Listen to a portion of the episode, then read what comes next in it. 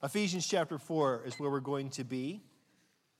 We are continuing our series on the one another commands in the New Testament, and today we're going to look at Ephesians chapter 4. We're going to just focus on verses 30 to 32, but I want to begin by reading from verse 25 all the way down to chapter 5, verse 1. So follow with me as I read this, and then we'll pray and get into it together starting in Ephesians chapter 4, verse 25. Therefore, having put away falsehood, let each of you speak the truth to his neighbor, for we are members of one another. Be angry and do not sin. Do not let the sun go down on your anger, and give no opportunity to the devil. Let the thief no longer steal, but let him labor doing honest work with his own hands so that he may have something to share with anyone in need. Let no corrupt, corrupting talk come out of your mouths, but only such as is good for building up, as fits the occasion, that it may give grace to those who hear. And this is where we're going to focus. And do not grieve the Holy Spirit of God, by whom you were sealed for the day of redemption. Let all bitterness and wrath and anger and clamor and slander be put away from you along with all malice. Be kind to one another, tenderhearted, forgiving one another, as God in Christ forgave you. Therefore, be imitators of God as beloved children. Father, we pray that you would, you would do for us that we can't do, Lord. We cannot imitate you unless we see you as you are and unless your Holy Spirit does a work in us. And so we pray, Father, that you would, by your Holy Spirit, do what needs to be done in us, that we would truly learn what it means to forgive one another. Do this, we pray. In Jesus' name, everyone who agrees says, Amen. Amen. In a blog entitled To Hell with Forgiveness Culture, uh, a blogger named uh, Sabina Birdsong writes this Forgiveness is not justice. Western culture has a deep religious hangover from Christianity. This mindset often leads uh, in edicts like forgive and forget and turn the other cheek. It is victim blaming. Forgiveness requires remorse in your actions and the desire to change. It must be earned. That's heavy, isn't it? But there's some truth there. Truth that I hope we unpack. There's a combination there of a misunderstanding, some misrepresentation, and some truth. Forgiveness is so radically important that just listen to how Jesus talks about forgiveness. He taught us to pray, didn't he? Listen, he teaches us to pray.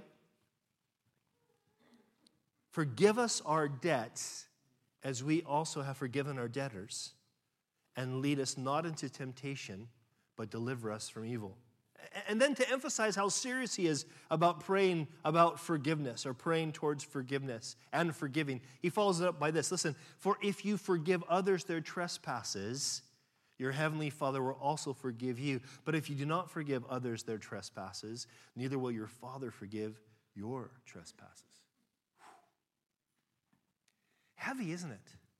How, how do we deal with these kinds of tensions? Here we are, especially for us who are Jesus followers, we want to do what the Lord calls us to do. We want to be a forgiving people. We recognize that He says it's not an option for us.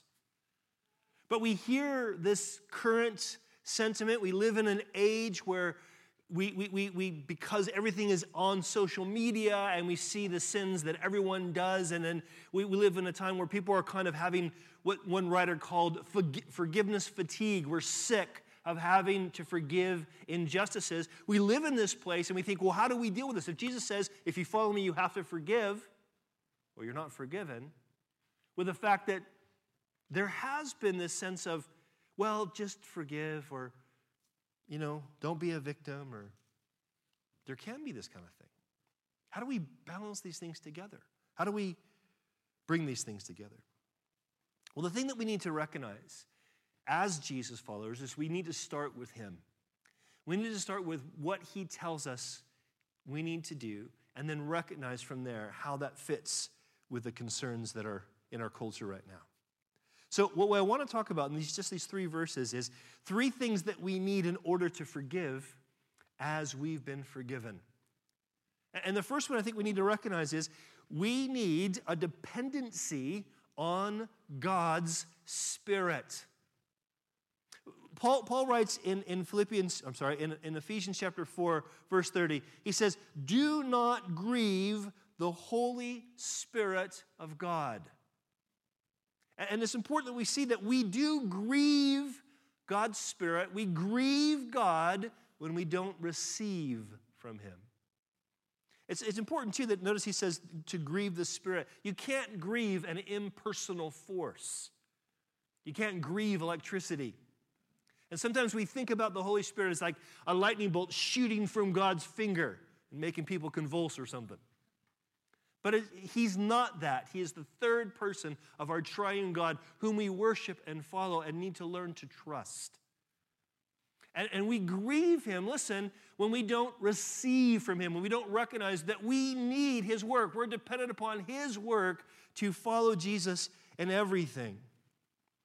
And this is really important for us to understand, not in a sense of uh, feeling guilty, but in a sense of being freed, because here, here's what this, this teaches us. The whole doctrine of the Holy Spirit in the scriptures teaches us that God is not transforming us from a distance.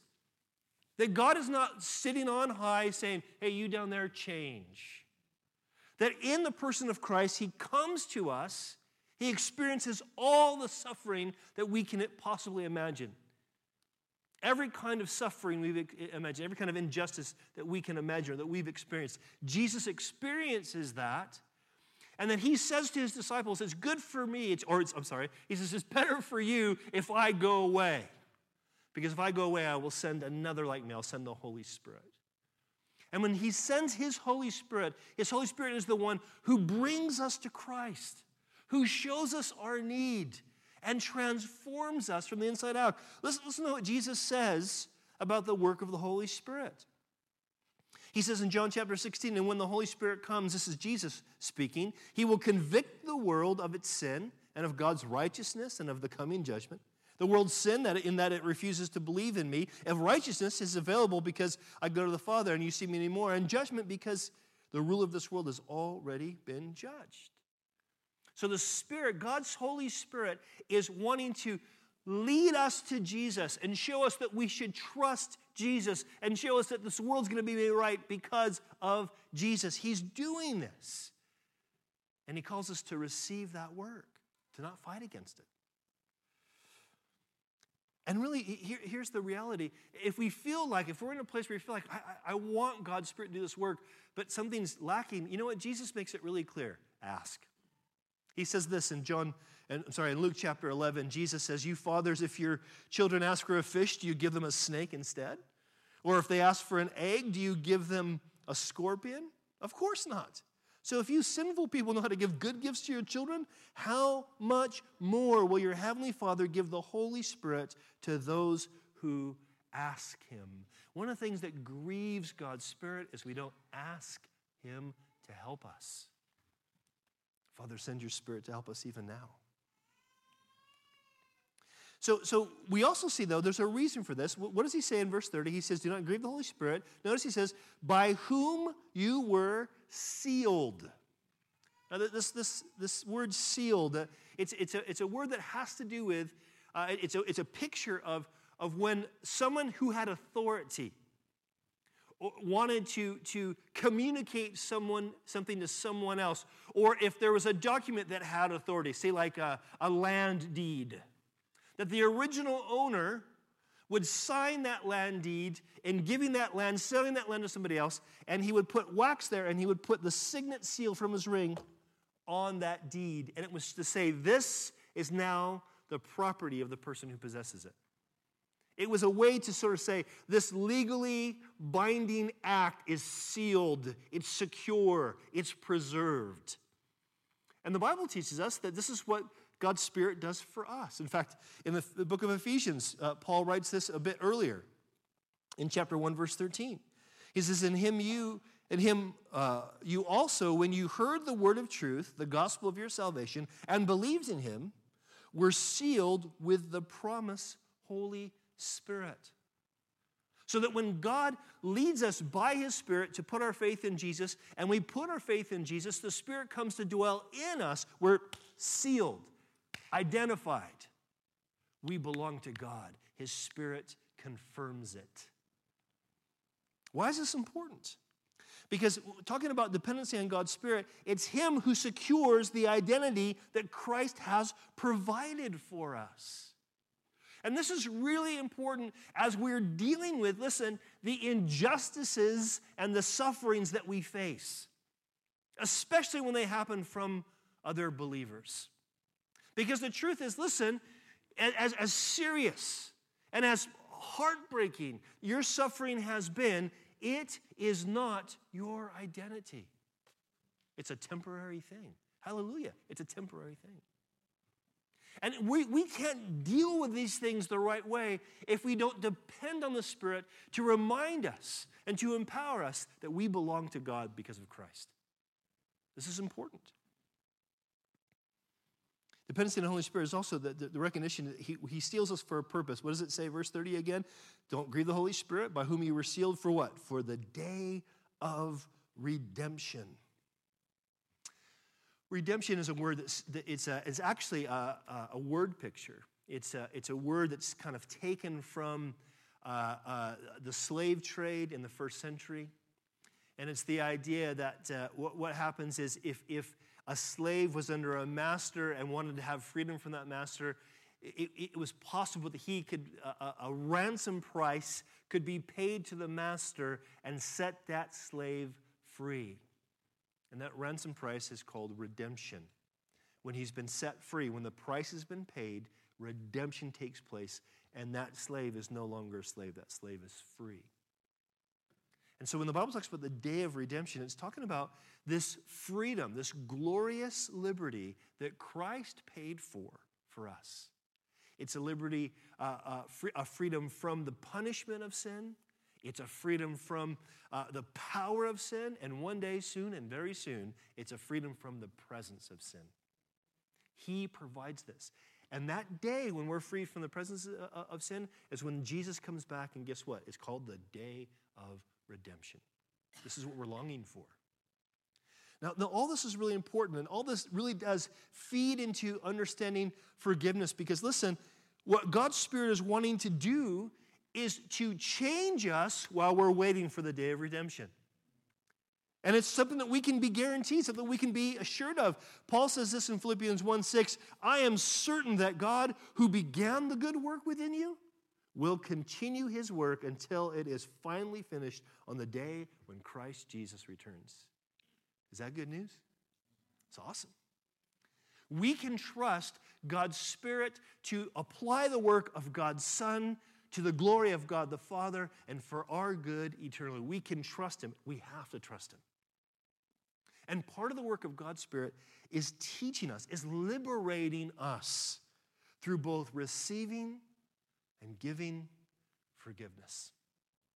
This is a big part of it. So, if we're going to forgive one another, it, it, we need to, to learn to depend on God's Spirit. But also, from verse 31, we learn we need to be willing to, cha- to be changed. We need a willingness to be changed. Look at verse 31 again. Paul says, Let all bitterness and wrath and anger and clamor and slander be put away from you, along with all malice. Now, you know what malice is? Well, we'll talk about malice in a second. Before we talk about malice, malice. When Paul says put these things away, he's then he, he's implying that these things are part of our kind of natural life. These things come out of us. Uh, Craig read this verse. I don't know if he realized I was going to share this verse, but he read this verse or parts of it uh, today. Titus chapter 3, verse 3 says, For we ourselves were once foolish, disobedient, led astray, slaves to various passions and pleasures, passing our days in malice and envy, hated by others, and hating one another. Haters gonna hate, hate, hate. You guys knew I had to say that. I mean, See, it's our nature not to forgive. It's our nature to hold grudges. Our friend, the blogger who I quoted earlier, this is part of what she's showing. There's a sense in us, part of it is a sense of desire for justice, and part of it is a sense of a desire for vengeance, as we'll talk about in a minute. But we have to recognize, listen, that we need to be changed. In order to forgive others, we need to be changed. It's not in our nature to be merciful, especially when we've been abused badly. Now, malice. What's malice? Malice, here's what it is it describes wrongful intention. In fact, that's what the word means legally. It's wrongful intent, isn't it?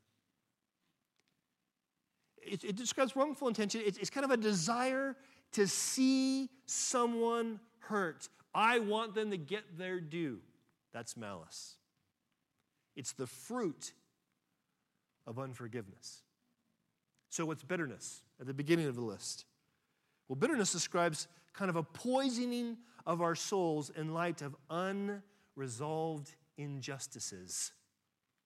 When we've been wronged and we can't see how that wrong will ever be made right, bitterness tries to take root in our hearts. So last week, when I knew I was going to be preparing this this week, I was saying to the Lord, God, you know, I don't think I have any bitterness against anybody. I can't think of anybody I haven't forgiven. And then my car died. My car died because of the fact that months ago, years ago, when we bought it two years ago, we bought it because it had a warranty and we were missold the car because that warranty was actually voided because someone had put petrol in the diesel engine and the person who sold it to us, the, the dealership who sold it to us, hid that fact. We found out about a year ago of this, this fact and have been going through the process with the ombudsman to try to get it fixed and just kind of hoping and praying that car would last long enough. And then Tuesday it died. And they brought it to the shop and they said it'll be 10,000 pounds to fix it.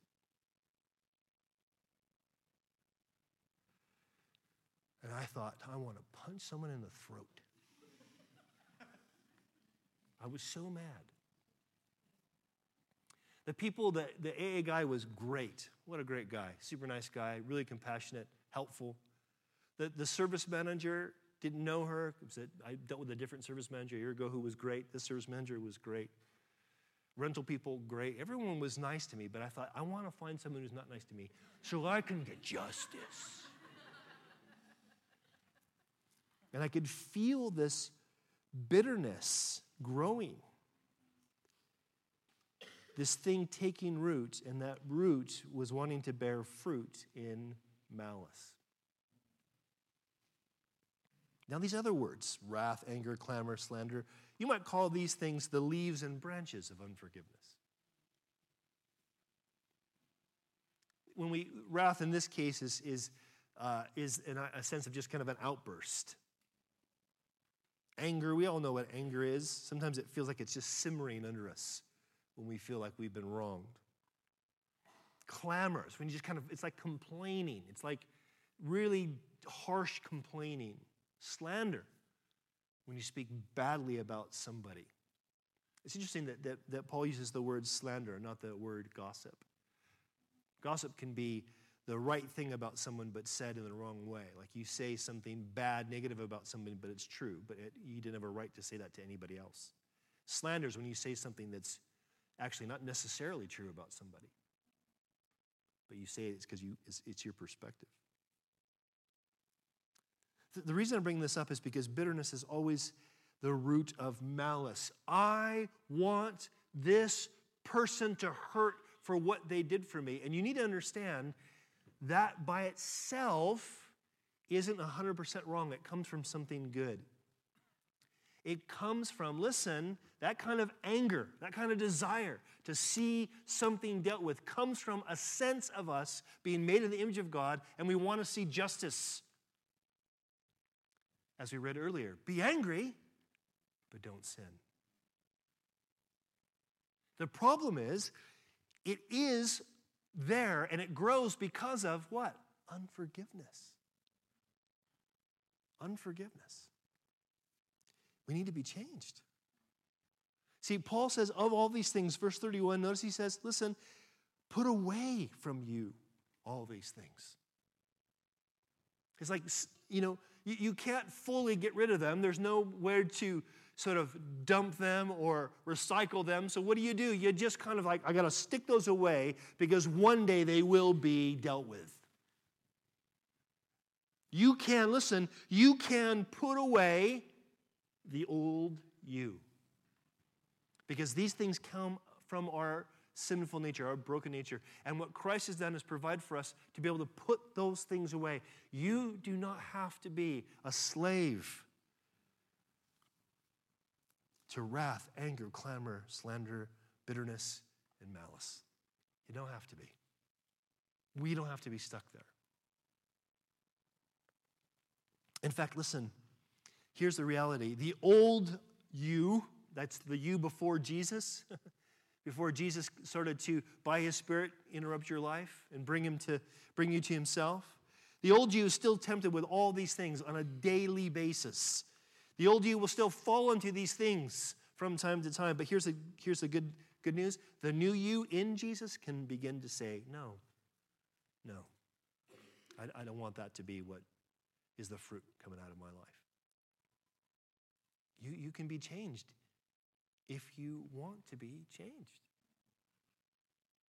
Are we willing to be changed?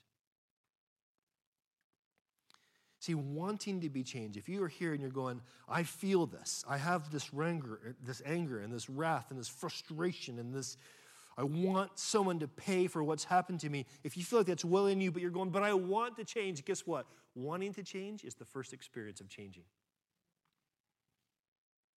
The first part of it. It's the first step of it.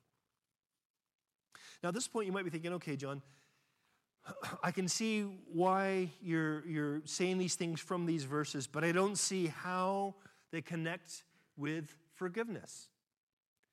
And part of that is because we really, this is the third thing we're going to see in verse 32, we are in desperate need. If we're going to be forgiving one another, we're in desperate need to get clarity about the cost of forgiveness, to really recognize what forgiveness is, and why Jesus calls us to have this as a as an identifying fruit in our lives that we forgive each other. So let's look at this. Verse 32. Paul writes, Be kind to one another, tenderhearted. The word kind, is used lots of times in the New Testament. It's, it's actually translated, it could be translated literally useful. Because the idea is it's implying, listen, it's implying that you're doing good, not just acting nice. That's the idea. Kind. Be kind, he says. Tenderhearted literally means well compassioned. It implies wanting the best for somebody. In a real sense, it's like the opposite of malice. I want bad for that person. No, tenderheartedness, you know, I want good for that person. Forgiveness, listen, involves both hands and heart. When God begins to work in us and show us how we've been forgiven and call us to forgive those who have wronged us, He's not minimizing what happens, but He is calling us to forgive in a way that involves hand and heart. You know why most people leave churches? Unforgiveness. This person hurt me. They didn't bring me up in leadership. They didn't acknowledge my giftedness. No one called me when I was sick.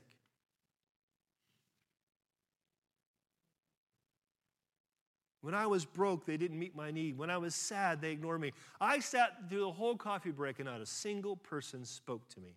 Are these things that are sin against these people? Yeah, all the times they are. So why do they leave? unforgiveness.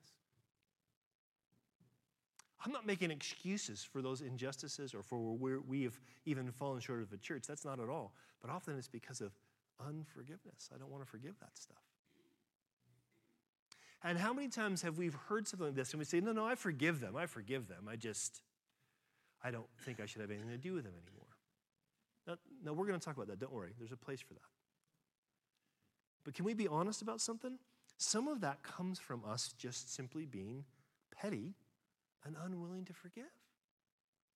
We, we, we don't like the cost of forgiveness because it means we have to absorb something. Uh, but, but, but there's a reason that we need to do this. Listen, the Bible says in Romans chapter 12, Beloved, never avenge yourselves, but leave it to the wrath of God, for it is written, Vengeance is mine, I will repay, says the Lord. To the contrary, if your enemy is hungry, feed him. If he is thirsty, give him something to drink. For by so doing, you will heap burning coals on his head. Do not overcome, be overcome by evil, but overcome evil with good. Now, the burning coals on the head thing doesn't necessarily mean you're going, aha, take that. Ah! The burning coals on the head is the idea that when, when someone would need to start a fire, they would borrow coals from a neighbor and carry them on a sort of a, a insulated thing on their head. Carry them, put them on their fire, start their own fire. This idea you're, gonna, you're doing something practically good for them. You're showing them that you're willing to share your fire with them. Here's the thing that you have to understand that Jesus says to us, listen, we, we've read this several times, it's come up several times, hasn't it, in this series. Jesus says to us, He says, Look, you've heard it said that you shall love your neighbor and hate your enemy, the one who sinned against you. But I say to you, love your enemies and pray for those who persecute you, so that you may be sons of your Father who is in heaven. Now, at this point, talking about forgiveness uh, involving hands and hearts and talking about the need for this, at this point, most sermons involve the, the they'll, they'll, they'll, at this point, bring in the psychological benefits to forgiveness. And I, I read some studies this week about the psychological benefits of forgiveness. And, and there seems to be those things. But, but here's what I'm concerned with. If we're only doing it because we're benefiting from it, are we understanding Christian forgiveness?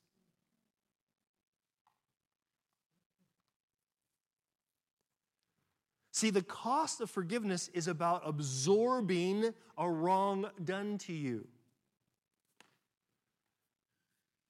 I want you to notice what it says be kind, one, uh, be kind to one another, tenderhearted. Notice it says forgiving one another. This brings us to the second bit about clarity about the cost of forgiveness. And that is this forgiveness identifies both victim and perpetrator. Biblical forgiveness identifies both victim and perpetrator. Now, the, the complaint of our blogger friend that I read in the beginning is about the fact that we're not identifying the victim, we're blaming the victim. And there's something to that. That can happen. One of the, the positives about the Me Too movement was it exposed a mindset, a boys will be boys mindset, that is wrong, sinful, unjust. That was a good thing. Now, before you start getting angry at my liberal politics, this is not politics, it's just justice. But here's the reality. Let me ask you a real quick question. Really, this is a very serious question. Are you a victim of sin or are you a perpetrator of sin? Which are you? You are both. We are both. And one of the reasons we struggle with dealing with sins done against us is because we don't recognize our own sinfulness. Part of it is it because we oftentimes haven't done the same things, or at least we don't think we've done the same things to other people that have been done for us, done to us. And I can think of some of the things that have been done to me I have not done. I have not done to others. And so you can think, okay, all right, yes, okay, I'm a sinner in other ways, but not this way. But the problem is, when we think that way, we tend to only identify as victims. And we only identify as victims. You know what we're doing? Resisting the work of the Spirit that says, no, your identity is a son or daughter of God because of Jesus. That's your identity. When we do this, when we only focus on how we've been victimized, and we have been victimized, what we do is we forget that Christ did something to deal with that. There's also, I think, some, some practicalities here. One other implies that even as Jesus followers, guess what? We're going to offend, hurt, and sin against each other. Do you think that this is God's way of justifying our sin against each other? Did Jesus say to the woman caught in adultery, Go and enjoy some more sin? Enjoy yourself. It's later than you think. Was that his attitude? And he says, Neither do I condemn you. Go and what? Sin no more. Is it so, isn't it so clear that Jesus is against sin done to others? Do you know why? Because he sees rightly all sin done unto God. But also, I think there's some wisdom here, and I have a little, a little chart. Everyone loves a little chart. It's going to go on the screen. That I think we need to see forgiveness in a spectrum. Because here's where I, I agree with our blogger friend that we can be trite about those who have been abused. Well, you're a Christian now, forgive and forget. But my grandfather raped me. Well, I know, but Jesus died for that. And there's a spectrum of forgiveness. Now, listen, we are always called to forgive. But we need to understand, listen, that there's, there's a, a forgiving and bearing with, a forgiving and reconciling, and a forgiving and separating. So, how do we discern this? I would say uh, forgiving, forgiving and bearing with has to do with when people just fall short. People just don't do what they're supposed to do. So, how many of you guys have experienced uh, a little bit of pain because I am late to everything? Go ahead, you can raise your hands. I know you, most of you have, okay? Stephen sort of joked about me forgetting dates and things. I, I fall short. But I'm so thankful that you guys bear with me because I got to bear with you too. We bear with one another. What does that mean? Do we say, okay, John, I think there's a time for you to repent of your tardiness and the fact that you forget? You need to repent of that. Okay, you've repented. Now I forgive you. No, we just bear with each other. Do you see what I'm saying? It's still part of forgiveness. Are you following me? We bear with the fact that people are, are odd. There was a, I was in a house, a house group once, not recently, don't worry. I was in a house group once, once, a long time ago, in a land far, far away. I was in a house group. And at this house group, somebody said something odd. And it was odd. And this person was a little bit odd, socially awkward. And someone else in the house group says, Well, you're an odd bird, aren't you? And people chuckled like you just did. But actually, that person was quite hurt.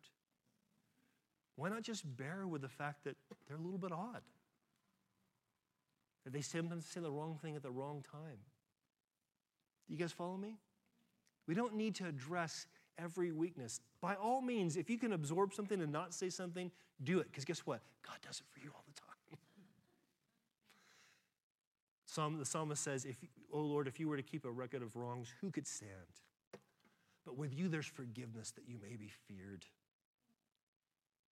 So there's the bearing with one another, forgive and bear with, that comes from we just fall short. But there's also the forgive and reconcile when people have been confronted by you know, sins that are serious, things that are, are, are seen maybe as intentional, or when carelessness gets to the point that, that when you confront it, it's still not being dealt with.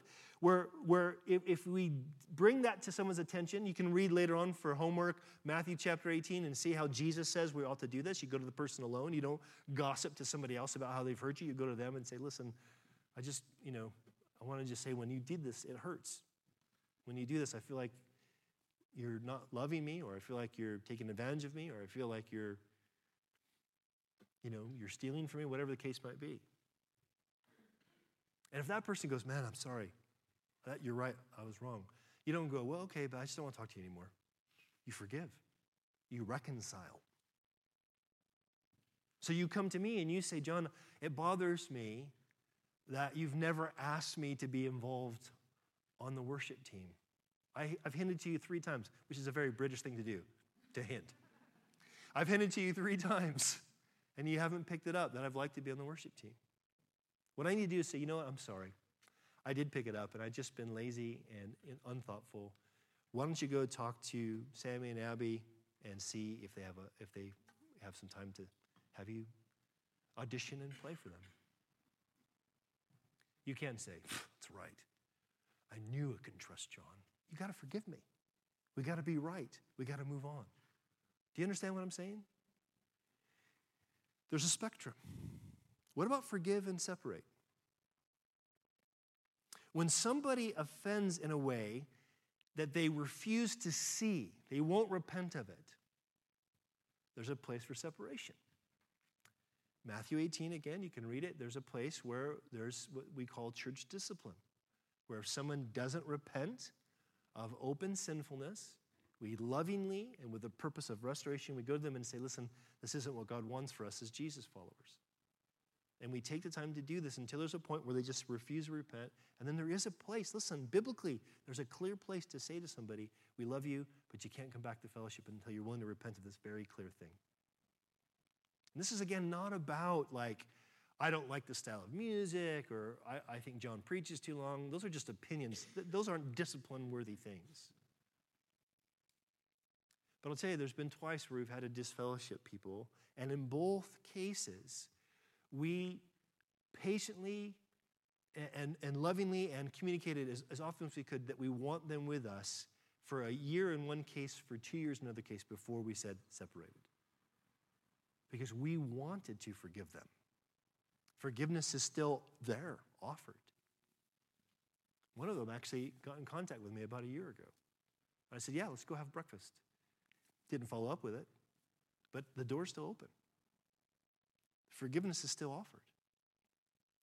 But there are also, listen, those kinds of sins, those kinds of abuses that probably our blogger friend is more talking about, where it's just either too damaging or dangerous to actually come back together with somebody. Can you forgive your abuser and still recognize the uh, heinousness of their abuse? Yes. Does that mean you should be friends with them? Absolutely not. Does that mean you shouldn't tell the police if it's criminal? Absolutely not. But there's a place, listen, for us to forgive, because forgive is what? What is forgiveness? You know what the word literally means? To forgive means to send away. It's the idea of, I want what was between us to be gone so that you can be as right as you can be with God. And so that one day, because of what Christ has done, we can even be right with each other.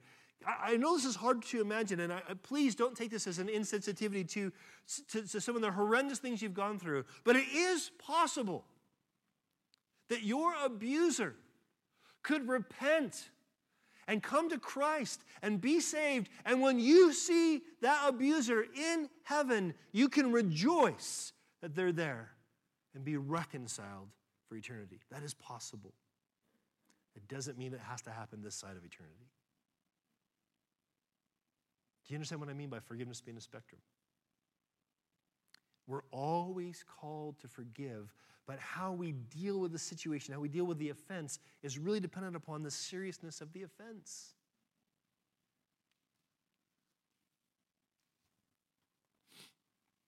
Now, a couple scriptures that, that I think reinforce this. The first, Colossians chapter 3, we read some of this last week, says, Put on then as God's chosen ones, holy and beloved compassionate hearts, kindness, humility, meekness, and patience, bearing with one another.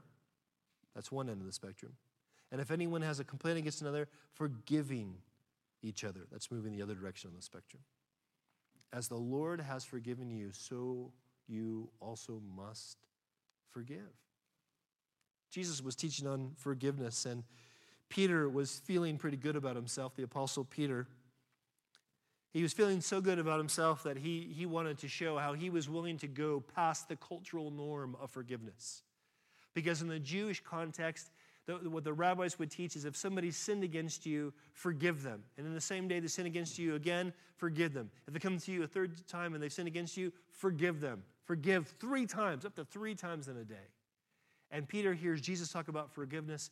I'm, I'm sure he sees, he's seeing the character of God in Jesus, the mercy and grace of God in Jesus in a way that he's never even understood before. And he feeling moved and confident, he, Peter came up and said to Jesus, Lord, how often will I forgive my brother, uh, or will my brother sin against me and I forgive him? As many as seven times? Seven. Seven. I'm getting it, Lord. And you guys know this, right? What does Jesus say? I did not say to you seven times, but 70 times seven. And we're not dumb. We know that's not. Keep a ledger. And when it gets to 490, put the smack down. that is not what he's saying. He's obviously saying, listen, don't even keep track.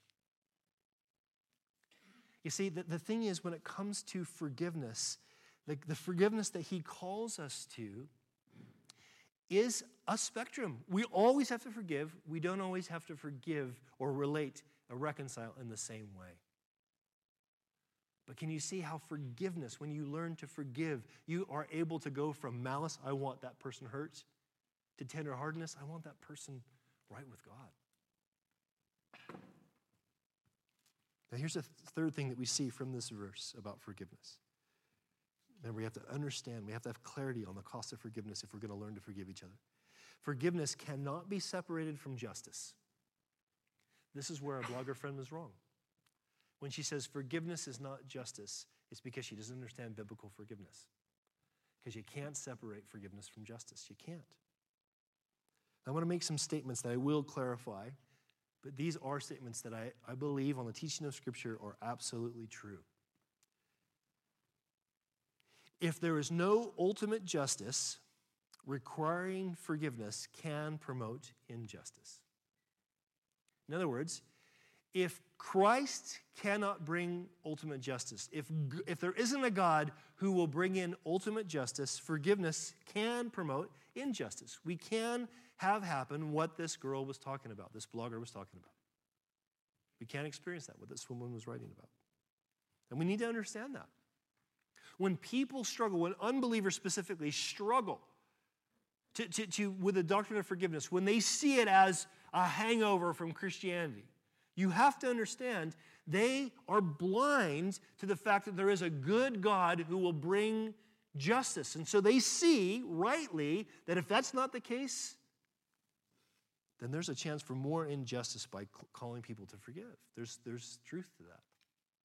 So we should be compassionate when people have that view. But here's where the, the, the thinking gets inconsistent, because here's a second truth statement I think we have to understand. If there's no ultimate forgiveness, then justice is a hopeless cause. Because if somebody dies before they get dealt with, is that justice? I mean, is not our life full? This, this, is what makes a good crime drama that we watch on telly.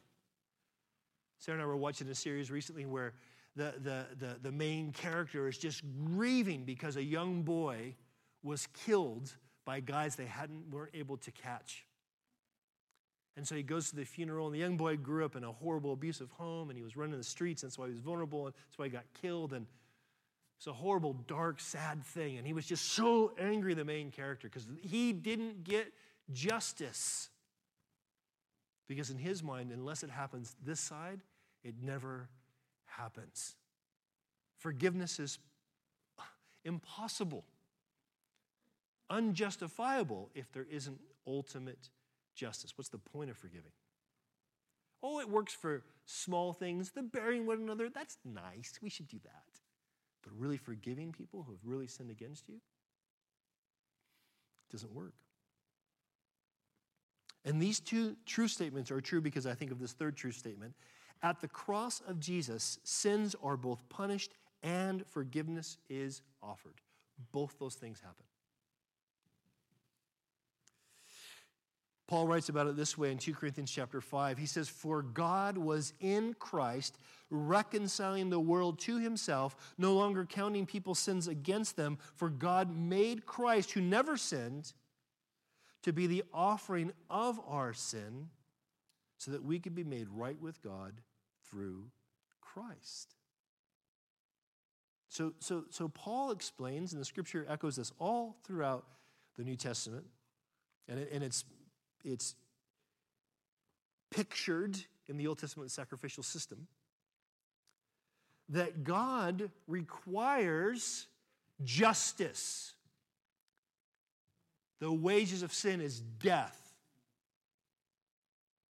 That justice must, must, must, must happen.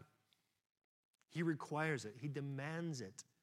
He does not let anything slide.